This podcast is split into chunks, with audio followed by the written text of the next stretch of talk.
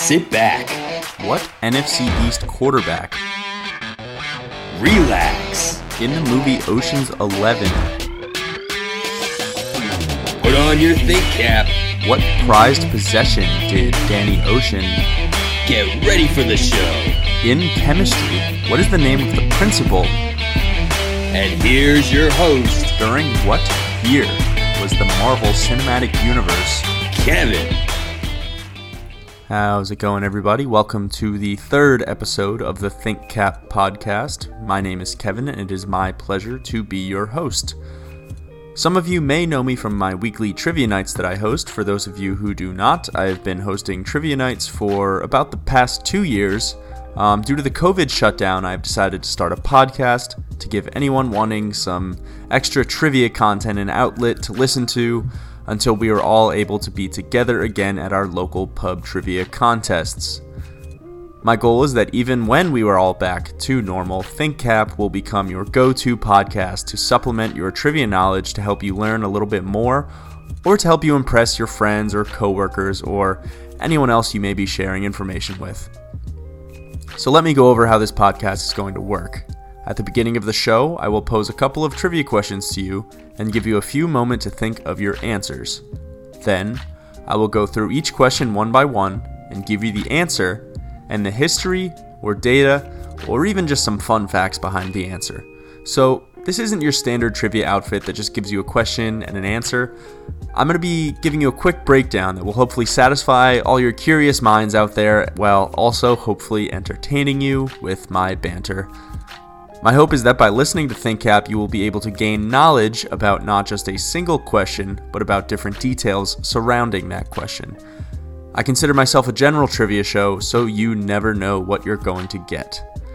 So, with that being said, let me once again welcome you to the ThinkCap Trivia Podcast, and let's get this show started.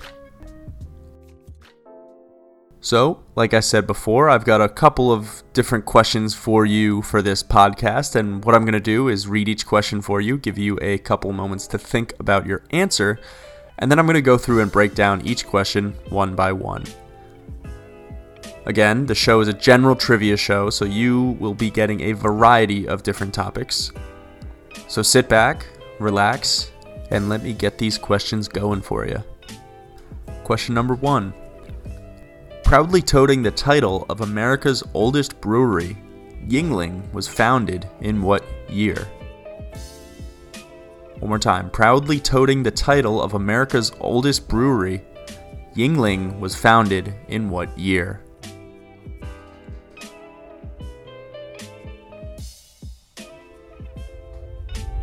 Question number two In what film did moviegoers meet Chief of Police Martin Brody? Once again, in what film did moviegoers meet Chief of Police Martin Brody?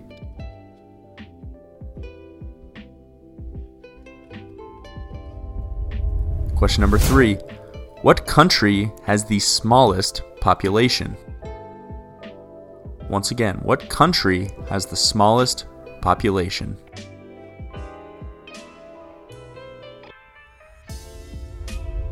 Question number four Bill Watterson became famous for being the author and artist behind what famous comic strip? Once again, Bill Watterson became famous for being the author and artist behind what famous comic strip?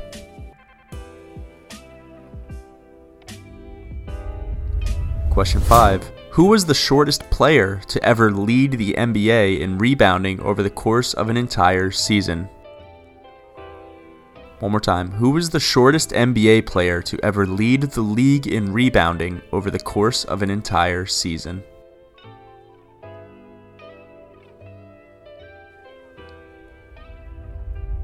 Question number six. Who is the main character of Nintendo's 1994 role playing game Earthbound? Once again, who is the main character of Nintendo's 1994 role playing game Earthbound?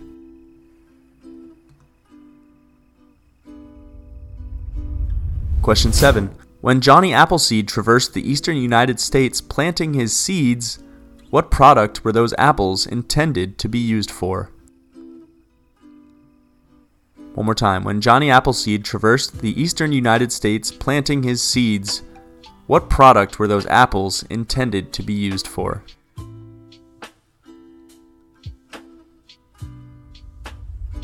Question 8. What does LED stand for? One more time. What does LED stand for?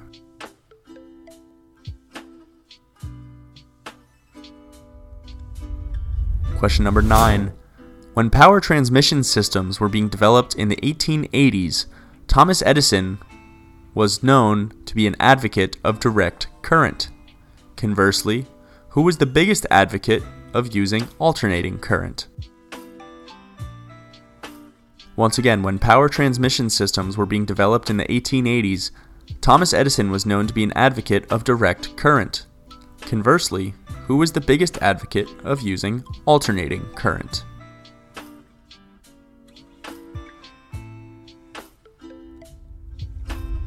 Question number 10, our last question. What group launched and participated in the Freedom Rides in 1961? One more time. What was the name of the group that launched and participated in the Freedom Rides in 1961? All right, so now that I have read all of your questions for you and I've given you a couple moments to think about them, I'm going to go through, read each question one more time for you, and then after reading it, I will give you the answer and some information behind that answer. So here we go with question number one. The question was proudly toting the title of America's oldest brewery, Yuengling was founded in what year? And your correct answer is 1829. 1829 is the right answer. German brewer David Yuengling immigrated to the United States from Germany in 1828. Being that he already had experience brewing beer, he decided to open a brewing company in his new town of Pottsville, Pennsylvania. He originally named his company Eagle Brewery, which was located on Center Street in Pottsville, until 1831. It was in that year that his brewery burnt down, and he was forced to open up a new building location. The second location, though, that he opened is still the same place that Yuengling as we know it operates from this day. The reopened brewery was named to D.G. Yuengling and Son, and the bald eagle imagery was maintained as the company's official logo. Now, this company was started in 1829, but what did they do during the Prohibition? How did they stay open? And the answer is actually multiple ways. First, they stopped producing beer, alcoholic beer, instead opting for near beers which have an ABV of 0.5% or lower. Their three near beer flavors were named Yuengling Special, Yuengling Potor, and Yuengling Juvo were their near beers. In addition to this, Yuengling started producing ice cream to maintain its profits. And the company's third operation during this time was opening up dance halls in Philly and New York City. Now, once Prohibition ended, Yuengling crafted a new beer called the Winter Beer. And get this, they sent a truckload, a whole truckload of the beverage down to Washington, D.C. to President Roosevelt in the White House to share their thanks to him of uh, ending Prohibition. Finally, Yuengling introduced their famous lager in 1987. They've had many successful years. Their lager has since become their flagship brew and is now synonymous with the Yuengling brand, and we continue to enjoy their beer to this day. Question number two In what film did moviegoers meet Chief of Police Martin Brody? And your correct answer is Jaws. Jaws is your right answer. And Jaws was a 1975 thriller directed by Steven Spielberg. I promise I'm not trying to do Steven Spielberg movies only, but so far the first two have been. It was directed by Spielberg, and it's touted by some critics as one of the greatest films in cinematic history. The movie was based off a novel of the same name, which was released the year prior.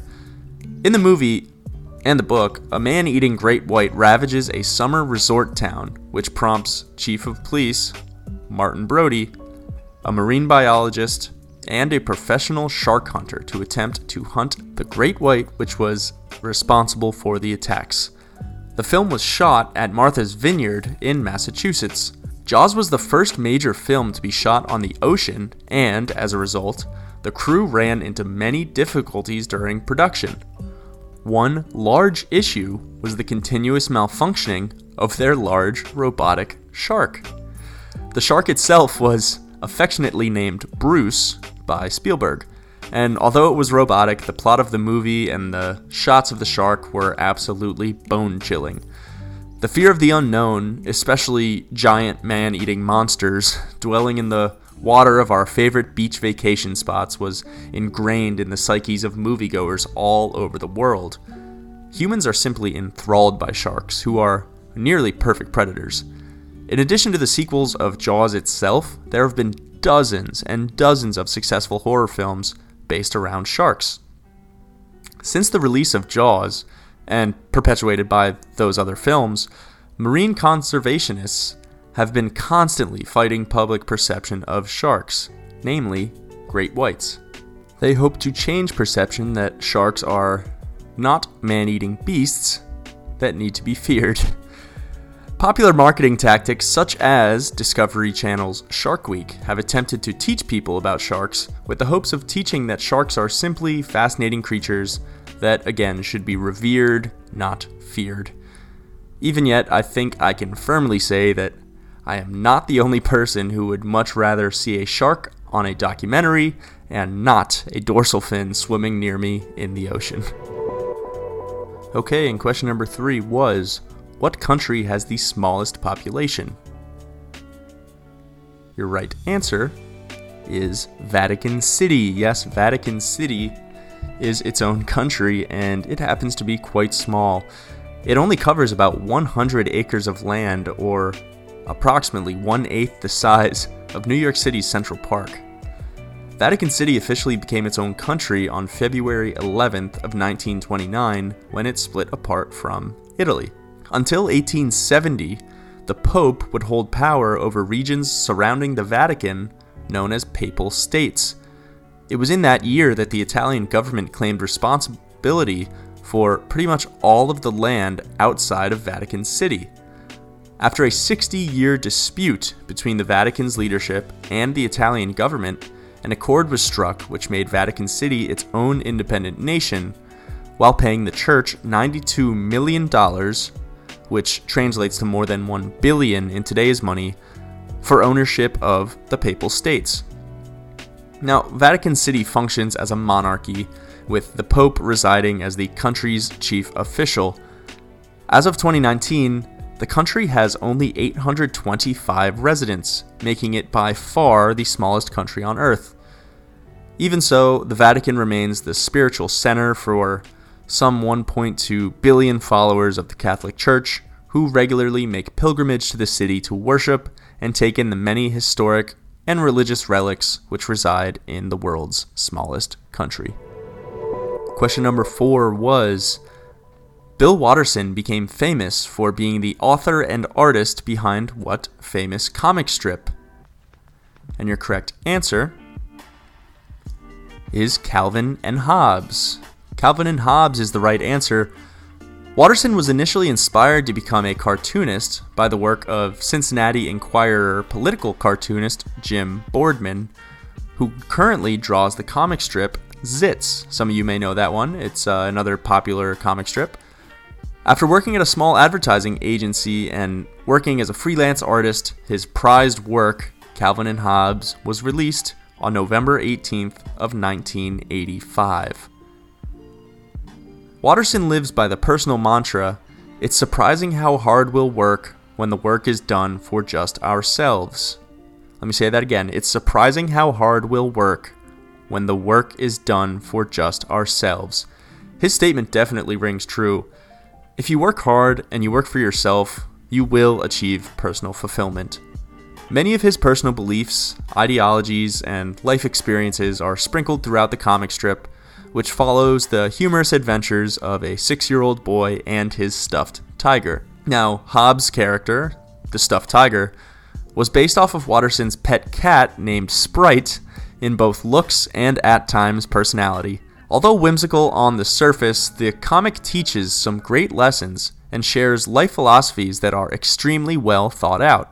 Calvin and Hobbes was one of my favorite comic strips to read growing up, and I highly recommend looking into Mr. Watterson's work if you are looking for some light yet thought provoking entertainment that is considered by many critics as the last great newspaper comic. And question number five. Question number five was Who was the shortest player to ever lead the NBA in rebounding over the course of an entire season? And your correct answer is Charles Barkley. Yes, Charles Barkley, he's listed at six foot six, but if you ask him and others, people he played against, he actually stands at just about six four. Despite being a very undersized power forward, Sir Charles was one of the best rebounders and players of his generation. In fact, despite his size, he averaged more than 10 rebounds in every single season of his career outside of his rookie year.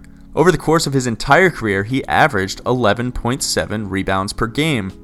Now, his, his rebounding prowess is pretty remarkable, even if you break it down even further. No player who is 6 foot 2 or lower has ever averaged more than 10 rebounds in a season. Ever. It's never happened. Russell Westbrook, listed at 6 foot 3, is the shortest to average 10 or more boards in a season. Cliff Hagan did it with the Hawks in 1960 at 6 foot 4, and Johnny Green did it with the Cincinnati Royals in 1970 at 6 foot 5. Again, these are just their listed heights, which tend to be inaccurate in the NBA, but apparently they are going to fix that system and use true heights in 2021. So um, if that is the case, it'll be interesting to see uh, the differences between uh, listed heights and accurate heights. But I digress. What I was saying was the next shortest on the list here of uh, those players using listed heights is still Charles Barkley, standing at his re- reported listed height of six foot six inches. So it's pretty remarkable. Even if he uh, is considered six foot six, not six foot four, he's still right there at the top of the list of shortest NBA players to be great rebounders.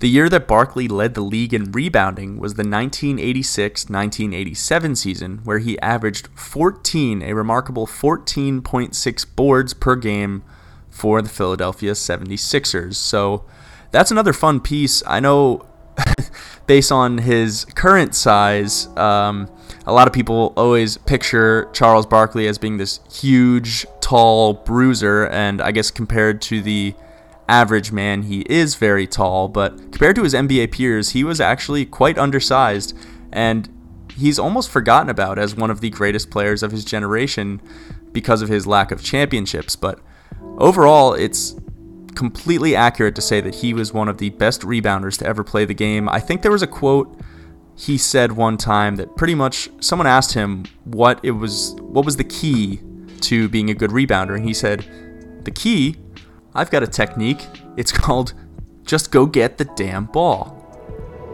All right, question number 6. Question number 6 was who is the main character of Nintendo's 1994 role-playing game Earthbound?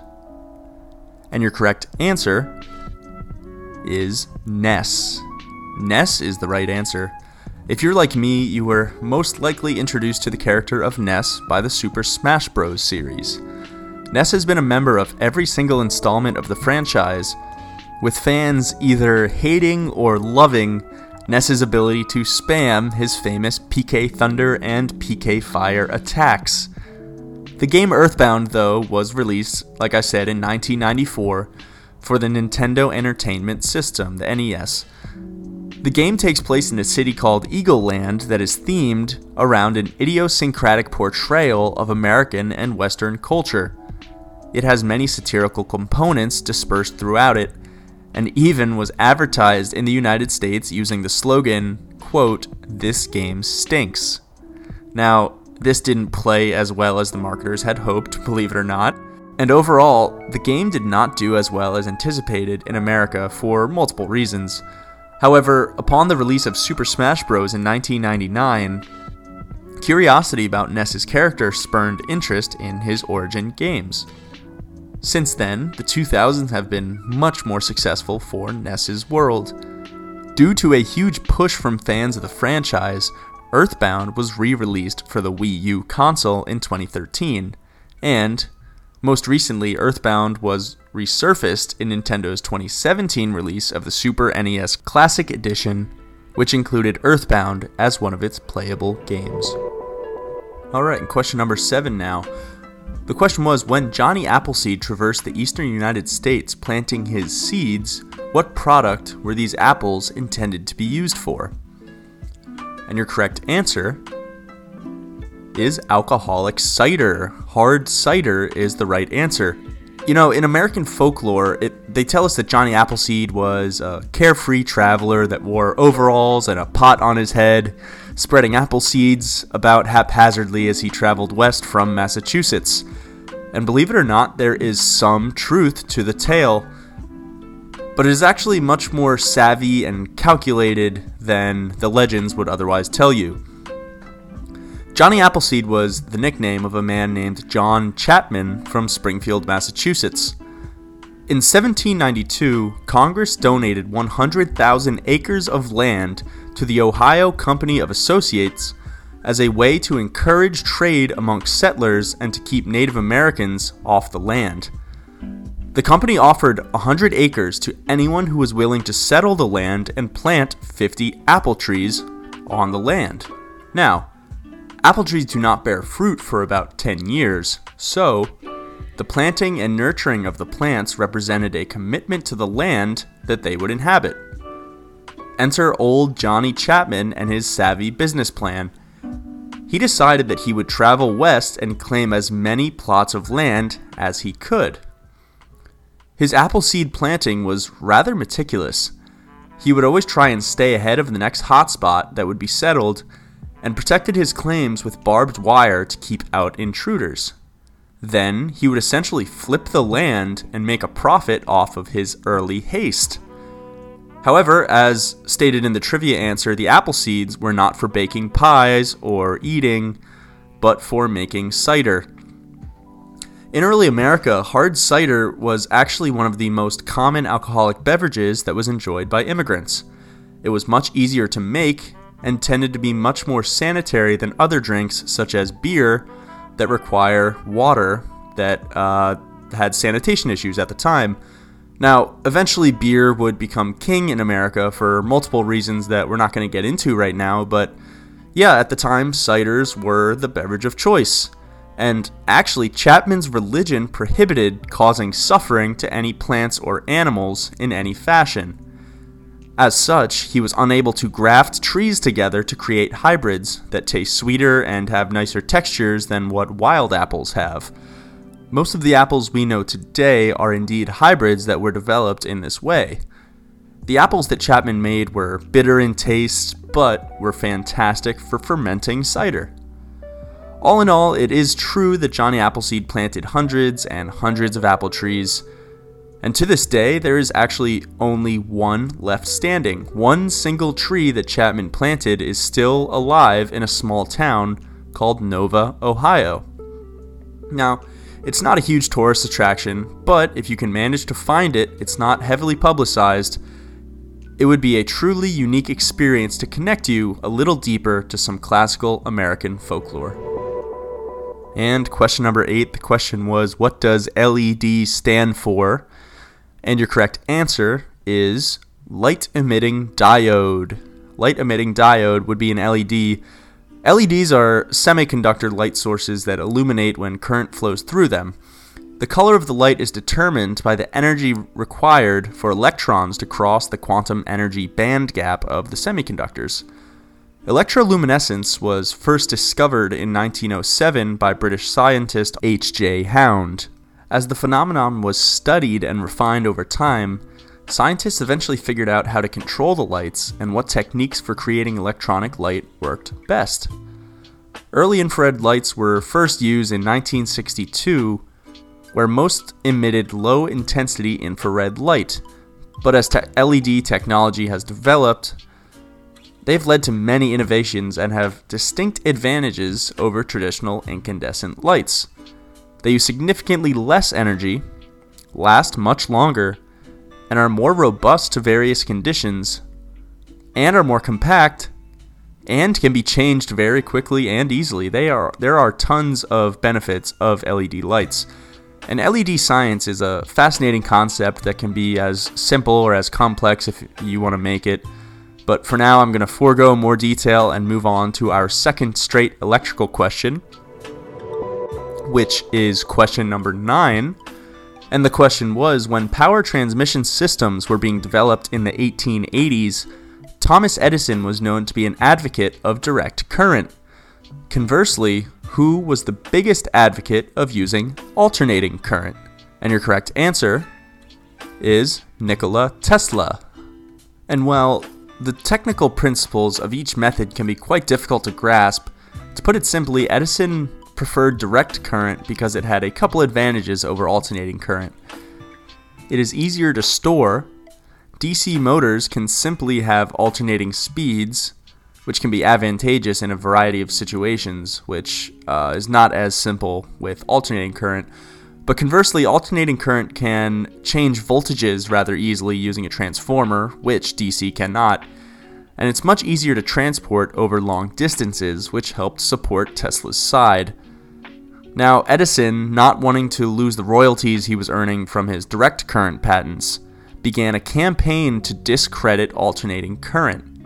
He spread misinformation saying that alternating current was more dangerous than direct, even going so far as to publicly electrocute stray animals using alternating current to prove his point. This came to a head when Edison's company rather infamously organized and filmed the electrocution of Topsy the elephant at Coney Island in 1903. Now, the battle between the two, which started, like I said, the late 1880s, would become known as the War of the Currents. And it really is a fascinating revolutionary time in history, and it certainly paved the way for how we view the, and use electrical systems even to this day. Alright, and that brings us to question number 10, which is going to be our last question of the podcast. That question was What group launched and participated in the Freedom Rides in 1961? And your correct answer is the Congress of Racial Equality, or C O R E CORE. CORE is the right answer.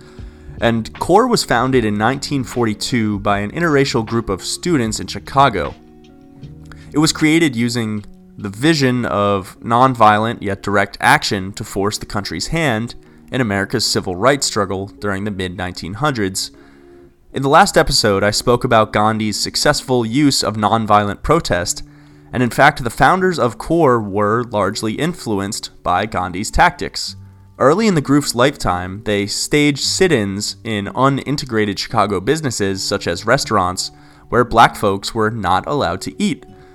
They forced the hand of business owners, made them uncomfortable, and ultimately succeeded in their quest to integrate businesses in their community a necessary first step on the road to civil equality. In 1947, CORE organized an integrated bus ride through the Upper South in order to test the previous year's Supreme Court ruling. Uh, that, that one was Morgan versus Virginia, and it made segregation in interstate travel illegal. So they were, they were kind of going to go test that out, uh, see how serious the ruling was um, in those states. And they were met with minimal violence, although a couple of the protesters were arrested, and two of them were actually sentenced to work a chain gang in North Carolina. The trip would be known as the Journey of Reconciliation and would act as a precursor to the Freedom Rides of 1961. Now, the goal of the Freedom Rides was to challenge segregation on interstate buses and bus terminals. This was again to test a new court ruling, this time Boynton versus Virginia, which stated that segregation in the facilities provided for interstate travelers, such as bus terminals, restaurants, and restrooms, was also unconstitutional. On the 4th of May, two buses full of activists departed Washington, D.C. en route to New Orleans. The group made it all the way to South Carolina before they encountered any violence. There, two men were beaten when they used a whites only restroom, which was covered by the media and it brought the Freedom Rides to national attention. The rides continued on to Anniston, Alabama, where they were met by a mob of over 100 people. Now, in this town, authorities had promised the KKK that they would not make any arrests in any actions against the Freedom Riders. One of the buses was firebombed, which forced its passengers to exit into the angry mob. The violence continued at the Birmingham terminal, where once again the police force offered no protection. Although the violence garnered national media attention, the series of attacks prompted CORE to end the campaign, and the riders flew to New Orleans, bringing an end to the first freedom rides of the 1960s. Now, there would be more freedom rides with similar arrests and violence seen on many, but in the end, the courage in the face of outright hatred helped lead to federal investigation which legally ended segregation on buses and trains in public facilities, therefore marking the freedom rides as a success. And even though we still to this day have a lot of work to do uh, to bring about true civil equality, without the leadership of some of those initial core members that just stood up to that outright violence and hatred um, all the way back. You know what? I, I say all the way back. It really wasn't that long ago. But without their leadership, we wouldn't even be as far as we are today. All right, and once again, that brings us to the end of our show. If you have made it this far, I thank you for hanging out with me, and I hope that you learned a little bit. I will be releasing podcasts every week from here on out, so in order to stay in tune with what I am releasing, you can follow ThinkKap, T H I N K K A P, on Instagram. Um, follow on Facebook with the same name, or even listen on YouTube. I'm working on getting these podcasts up on YouTube. There will be links to each streaming platform where the show will be available, in addition to some fun content posted every couple of days to keep you thinking on those social media sites. And if you enjoyed the show, please leave a review, like, subscribe, or follow if you can. Any feedback from you guys helps me out tremendously. In addition, I would love to hear what you guys want to learn. If you have any fun trivia facts or want questions pertaining to certain topics, please leave that in your feedback or comment on any of ThinkKap's social media posts. I always love to hear the feedback that you guys have, and I especially love asking questions that you guys particularly want to hear about. So, uh, once again, thanks for listening, and I will catch you next week. Take care.